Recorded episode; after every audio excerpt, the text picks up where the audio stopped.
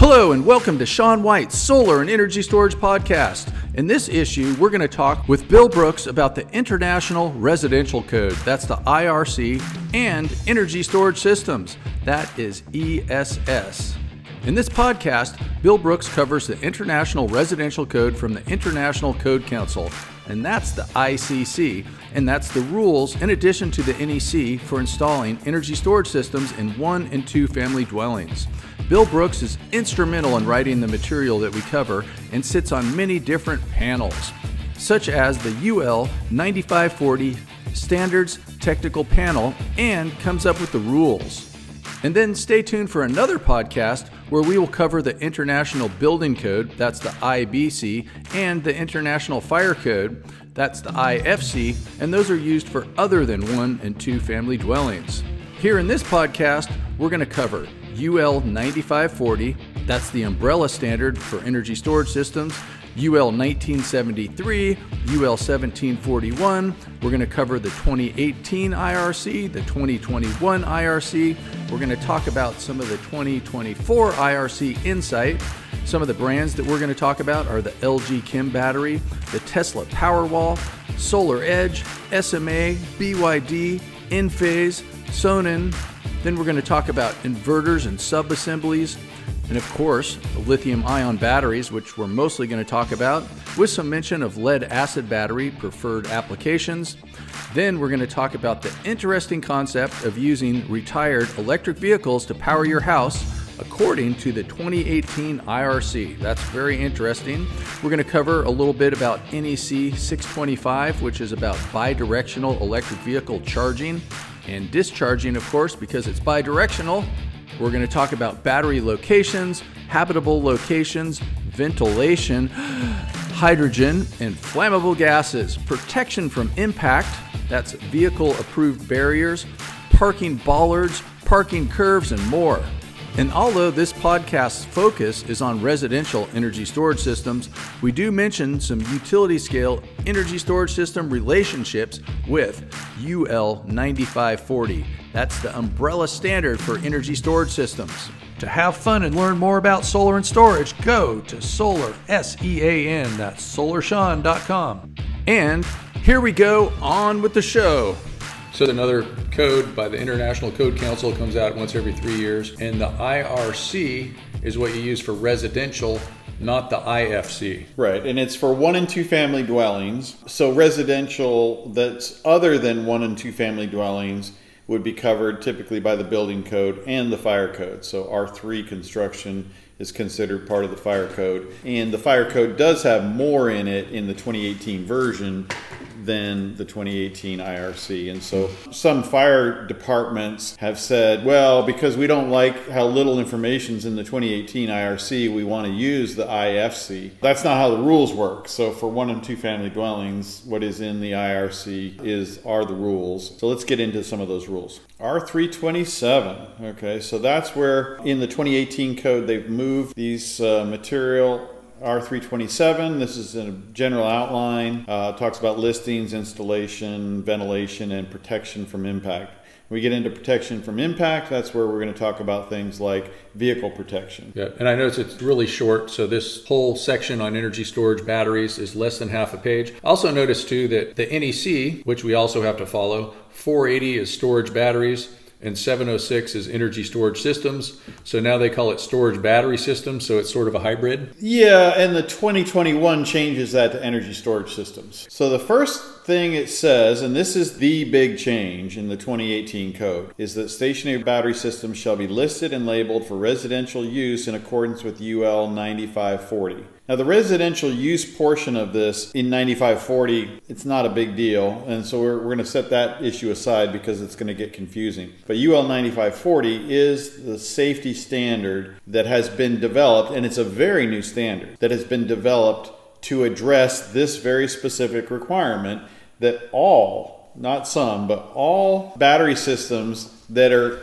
in residential applications must follow UL 9540. Now, what isn't necessarily 100% clear is if it's outside the building and a certain distance from the building, could it be something other than UL 9540? The answer is probably yes. But if you're considering putting energy storage on a residential one and two family application, you are going to need UL 9540 certification for that equipment. Mm-hmm. That being said, the only equipment as of this recording that is UL 9540 are all lithium ion batteries. So 100% of the UL 9540 products that are on the market today for residential are lithium ion products. That will change in the near future, and there are companies attempting to get lead acid products certified to that. But the vast majority of the products that would include the Teslas, the LG Chems, which is LG Chem's UL 9540 is not under their name, it's actually under Solar Edge's name and some other manufacturers that use their product. And so that's very important to understand. Most of the products are actually listed by Intertek ETL. And there are a variety of UL 9540 products on the market today. They're less than 10, quite frankly. I mean, there may be sub models of these things that puts it over 10, but as far as different manufacturers of products, pretty much somewhere between 8 and 10 products on the market. Enphase is an example. They're listed by UL. So you go down the list, and it's a pretty short list. And the preponderance of the products that are going into the field are going to be the Teslas, the Enphases and the solar edges with LG Chem and other technologies. Those are probably the big ones. Delta has a product now as well. And again, those are all UL 9540 with lithium ion batteries. Okay. Because I know, like, when you're looking at Article 706, they list off all these different UL listings, not just 9540, but there's a whole bunch of different ones for light rail, etc. Mm-hmm. But since we have to follow the IRC and the NEC, then we have to go by 9540. So, yes, the IRC is constraining the options that are available in the NEC to one. Okay. Now, UL 9540 is an umbrella standard. We can get into a lot more detail about that, but it's an umbrella umbrella standard, it would include the UL 1973 standard, which is for stationary batteries and rail batteries. Okay, and so that's a subcategory. So the LG Chem battery, we're mentioning brand names here because those are there's very few products on the market. So the LG Chem battery is UL 1973 certified. So with that certification, now SolarEdge can take that battery. It's already had a pre-certification, if you will, that helps them in their certification in 9540 because that's a prerequisite standard for UL 9540, just as UL 1741 is a prerequisite standard for the inverter capabilities of the system and things like that. And any DC converter capabilities would have to go through UL 1741. So this umbrella standard 9540 covers whatever standards would have to fit underneath that in order to certify the whole unit as a system. It, so let's say Solar Edge and SMA, since they can use the LG Chem battery mm-hmm. and perhaps the BYD battery, so they go and they get their inverter certified with a different brand of battery and then together sort of those are listed as 9540 that's right. It's a configuration. So solar edge could have three or four different configurations that are all 9540 but each one has a unique configuration same thing with SMA. Enphase has a solution that's integrated into their product. Tesla obviously integrated into their product. There's not a lot of options there. If you have an inverter that could be paired with multiple different storage subassemblies, they call them, then those storage subassemblies would be independent 9540 certification for each one. Everyone would be different. What about for like a huge energy storage system that you're going to be using in like a utility scale type of situation? Are you going to have stuff 9540 certified for the big battery and the big inverter? They can be UL 9540 certified, and I think some of them actually are. I would say that the code the fire code does not necessarily require 9540 so you'd have to go through the 95 you'd have to go look at the requirements of the fire code because that's going to be covered under the fire code to determine what if it were not 9540 there may be additional fire testing requirements and things like that hmm. that would be required so you know because the 9540 process is really more designed about residential and small commercial. That's really its mm-hmm. focus. It doesn't mean it couldn't be used for, for much larger systems. They're the ones that are going to be most likely to employ it. What they're trying to do is not only meet the requirements of the residential code and the building code, but also they're trying to meet the concerns of the local jurisdictions. Okay. Mm-hmm. Again, who have seen all the hoverboard fires and everything like that. And so UL 9540 was really a way of saying, you know, we're developing this new standard to try to improve the credibility and safety concerns related that surround lithium ion batteries. That's what it was started with. And because that was its main focus, it really didn't have a great avenue or pathway for lead acid batteries to make it in. Now, lead acid batteries are considered old school and so, you know, last century kind of technology. But the reality is that lead acid batteries are a superior battery in certain applications. So, for standby service, for instance, where the battery is kept at a float charge 24 7 is only used when there's a power outage or something like that, or a UPS or something. Lead acid battery is substantially better than lithium ion, cost wise, performance wise, and everything else. Mm. Okay. And so we typically use in those applications, we use valve regulated lead acid batteries that are absorbed glass mat construction. Okay, so that's a very specific style battery that was designed from the ground up as a standby battery. So for standby service, which that's one method of storage batteries that could be used in commercial, residential, and industrial applications, lead acid would make more sense. And that's why UL 9540 needs to allow that. Now, what kind of market is there for standby only service?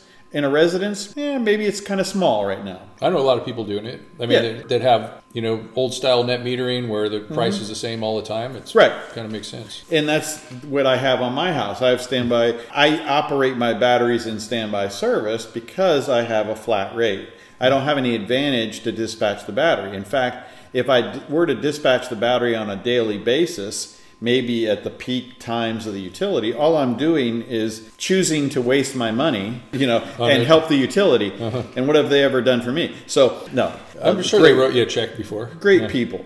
uh, but the point there is that there's no financial incentive for me to do that. Now, if the utility wants to come to me and say, I will give you a financial incentive to actually operate your batteries in a way that's beneficial to you or to the utility, and I'm willing to give you some of the benefit, kind of provide an incentive to you as a benefit, then I'll think about it. Then it would become a financial decision. So in the future, we're going to actually, the ideal situation for the whole energy storage industry is to have price signals from the utility that tell us when it's advantageous to dispatch our batteries.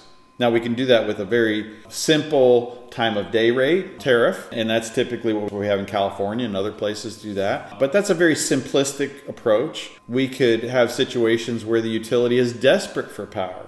That desperate for power may not match exactly with the time of day or whatever, but because they're desperate for it, they're willing to give us a lot of money for us to dispatch our battery. Okay, well then let's go with that we can tell people that they can go purchase a copy of UL 9540 for somewhere around $500 $1200 depending uh, on how much cash you have That's yeah. What... and any of these ul standards and there are digital view options. Correct but yeah i mean unless you're actually working at a company that's wanting to do ul 9540 it's a complete waste of money to think about these standards and there is a digital view option. It just takes a while to get to it. It's not easy if you're interested in learning about it. And then if you want to participate on the standards technical panel, you can apply to get on the standards technical panel. And if they like your resume, then you can get on the standards technical panel and you can view it for free there. Wow. I guess you have a lot of those, huh? I do. And mm-hmm. I'm on the standards technical panel for 9540.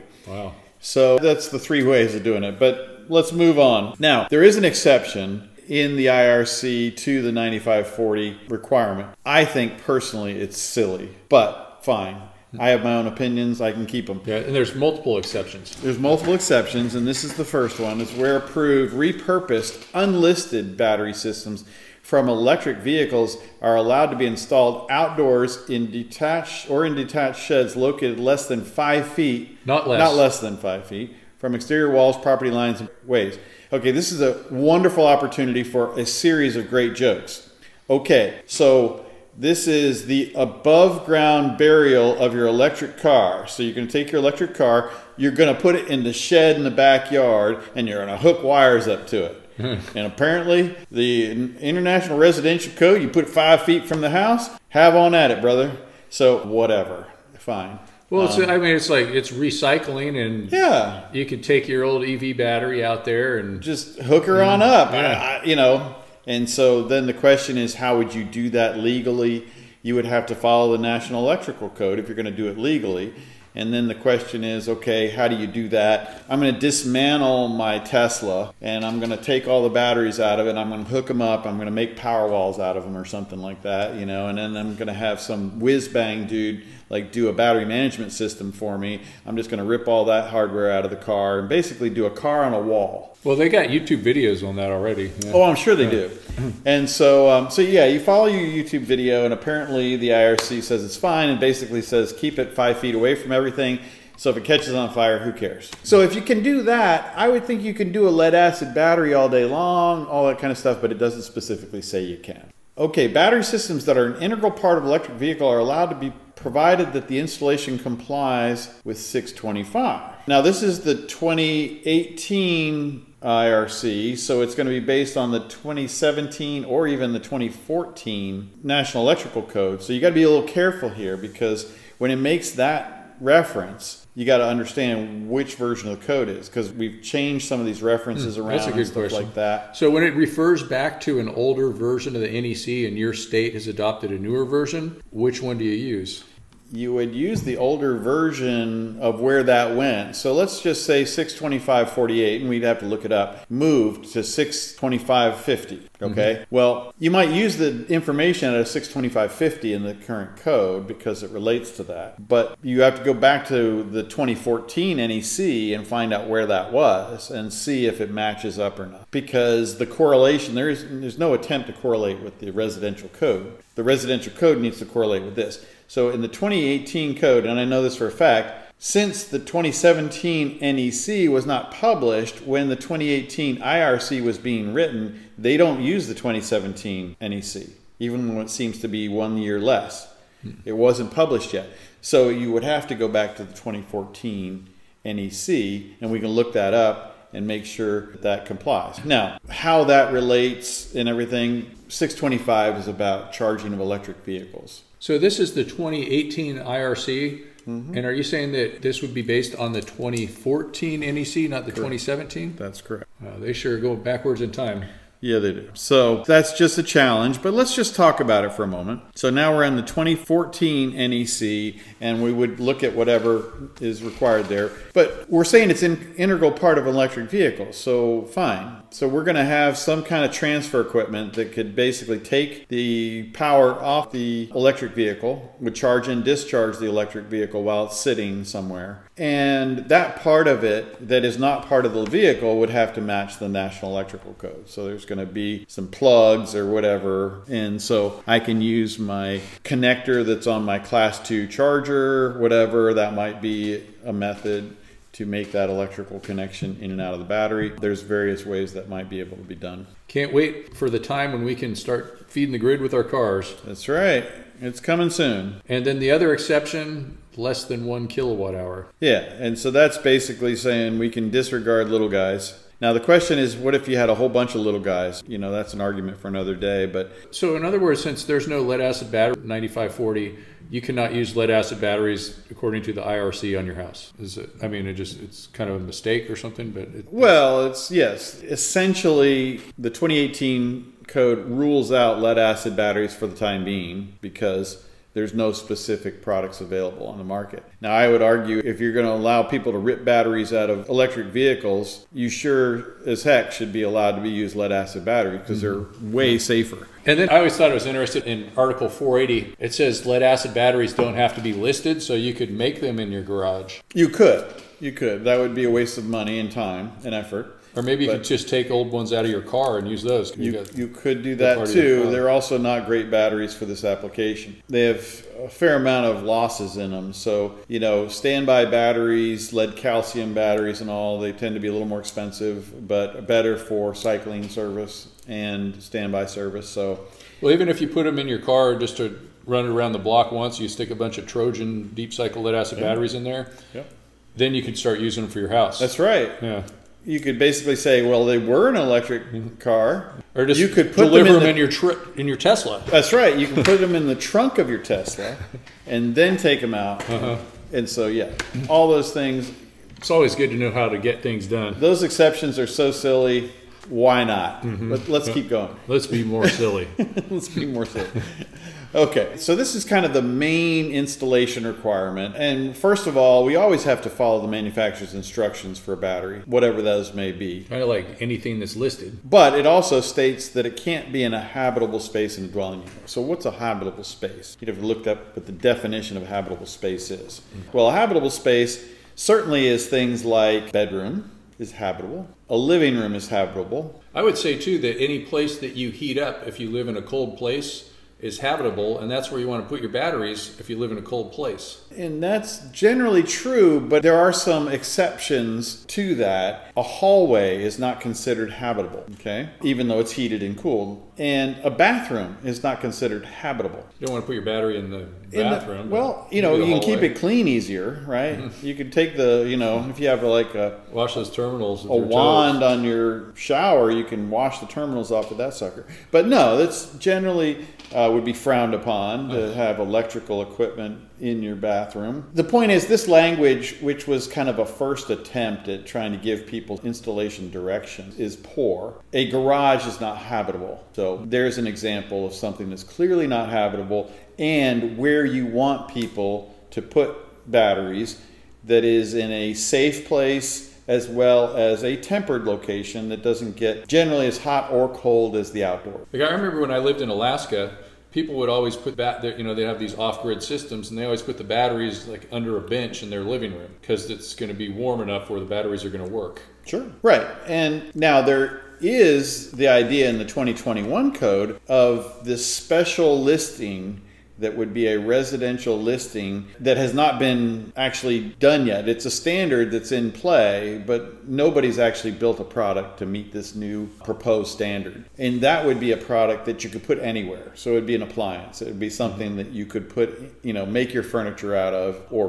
build your furniture around, if you will, like you were just pointing out. Well, you ever see those Sonnen battery brochures? They have them in the living room. Yeah, as lovely. going. Yeah, and Tesla and their early power walls, the pretty curved power walls, those were always in the living room as the you know main display of the house. Mm-hmm. That was kind of your feature of your house show how cool you are. to show how cool you were, right? But that's not allowed right now. Okay, you have to follow NFPA 70, that's the National Electrical Code. Listed in according to UL 1741, well, you don't even have to say that because 9540 requires 1741, but that's UL likes to get their name in the, the building code as much as they can, so since they can, they do. And then they have to be listed for utility interactive if they're going to connect to the utility. Well, that's already covered in the NEC, so that's redundant language. I tried to get them to take that stuff out, but they, Yeah, they should just take the whole thing out. Exactly. Ventilation. Here's a great one. Indoor installations that include batteries that produce hydrogen or other flammable gases during charging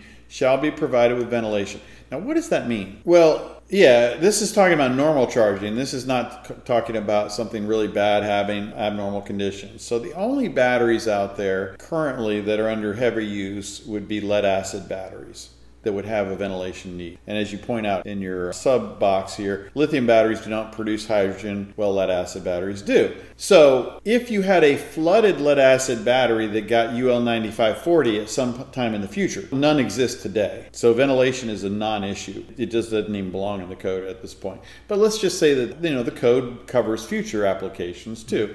So let's say you in the future we get a UL 9540 battery that uses a flooded battery, which is totally possible, then that area would require mechanical ventilation according to M1307.4. It's a little fan or something. Yeah. So the problem with that is it's going to require calculations for hydrogen, you know, and all this kind of stuff, which I'm absolutely against personally. Or you could just have like a hydrogen sensor in there. Yeah, hydrogen sensor might be a way of doing it, which pretty much any smoke sensor is going to pick up a hydrogen signal. But also, we do lots of ventilation for combustion appliances. So, combustion appliances like water heaters and things like that require an outdoor air source and things like that. And so those types of ventilation requirements, which are very, very common in any house that has you know a gas water heater, would be way more than would ever be needed for a flooded lead acid battery. And so in the past, when Y2K happened, and if you're too young to know about Y2K, look it up, Google it. Yeah, what year did that happen? That was sometime around 1999. I was going to call the emergency number, but I couldn't remember the number for 911. That's right, When that exactly.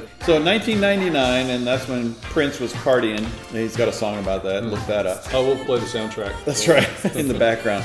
So all the systems that were going in at that time were lead acid because lithium ion was a dream at that point. It wasn't a reality.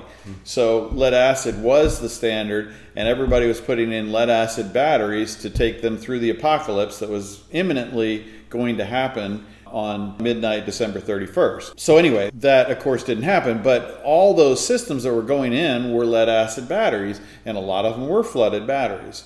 Uh, most of the stuff that we were trying to encourage people to do were valve regulated AGM batteries, absorbed glass mat batteries, because they were better and safer than normal flooded batteries, but people put in flooded batteries. And then, um, so we had a lot of jurisdictions asking what should we do for ventilation.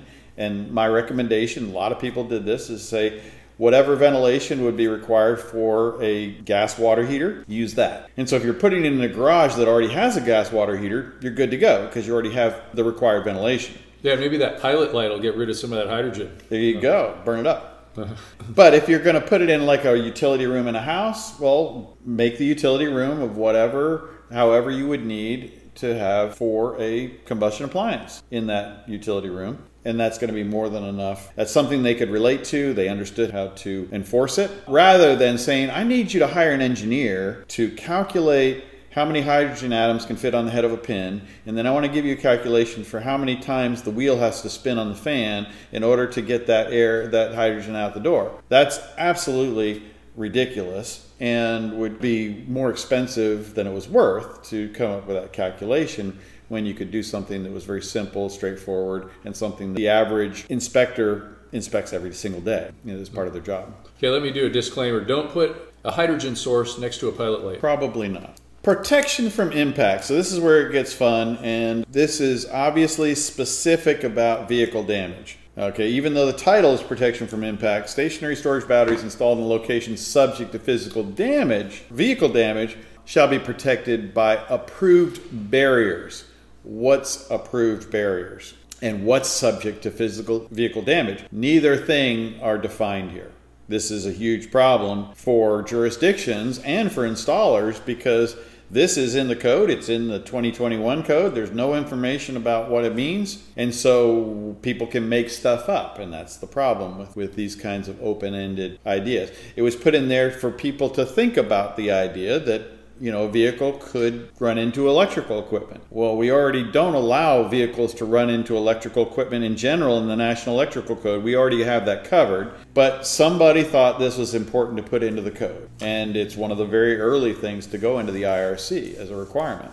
And it's hugely problematic because it doesn't give us any background. So the ICC actually did produce a document, and I'll show you that document. We can put it up on the screen that goes through and gives an example of what vehicle protection might look like for various appliances like water heaters and other things like that that might need protection, including and certainly energy storage would be included in that. And that's where it basically allows or shows that installing on the sidewalls of a garage, for instance, is fine, but the end walls would need some kind of barrier protection. And they recommend parking bollards or parking curbs. I should say bollards or parking curbs would be a better way to say that. Of course, it could be on the outside of the house, but then the issue is well, if you've paved directly up to an area where you have an energy storage device, well, then could somebody back into it while they're turning their car around or something like that? Well, yeah, that's true. And so, how high up off the ground would be acceptable and be out of the way?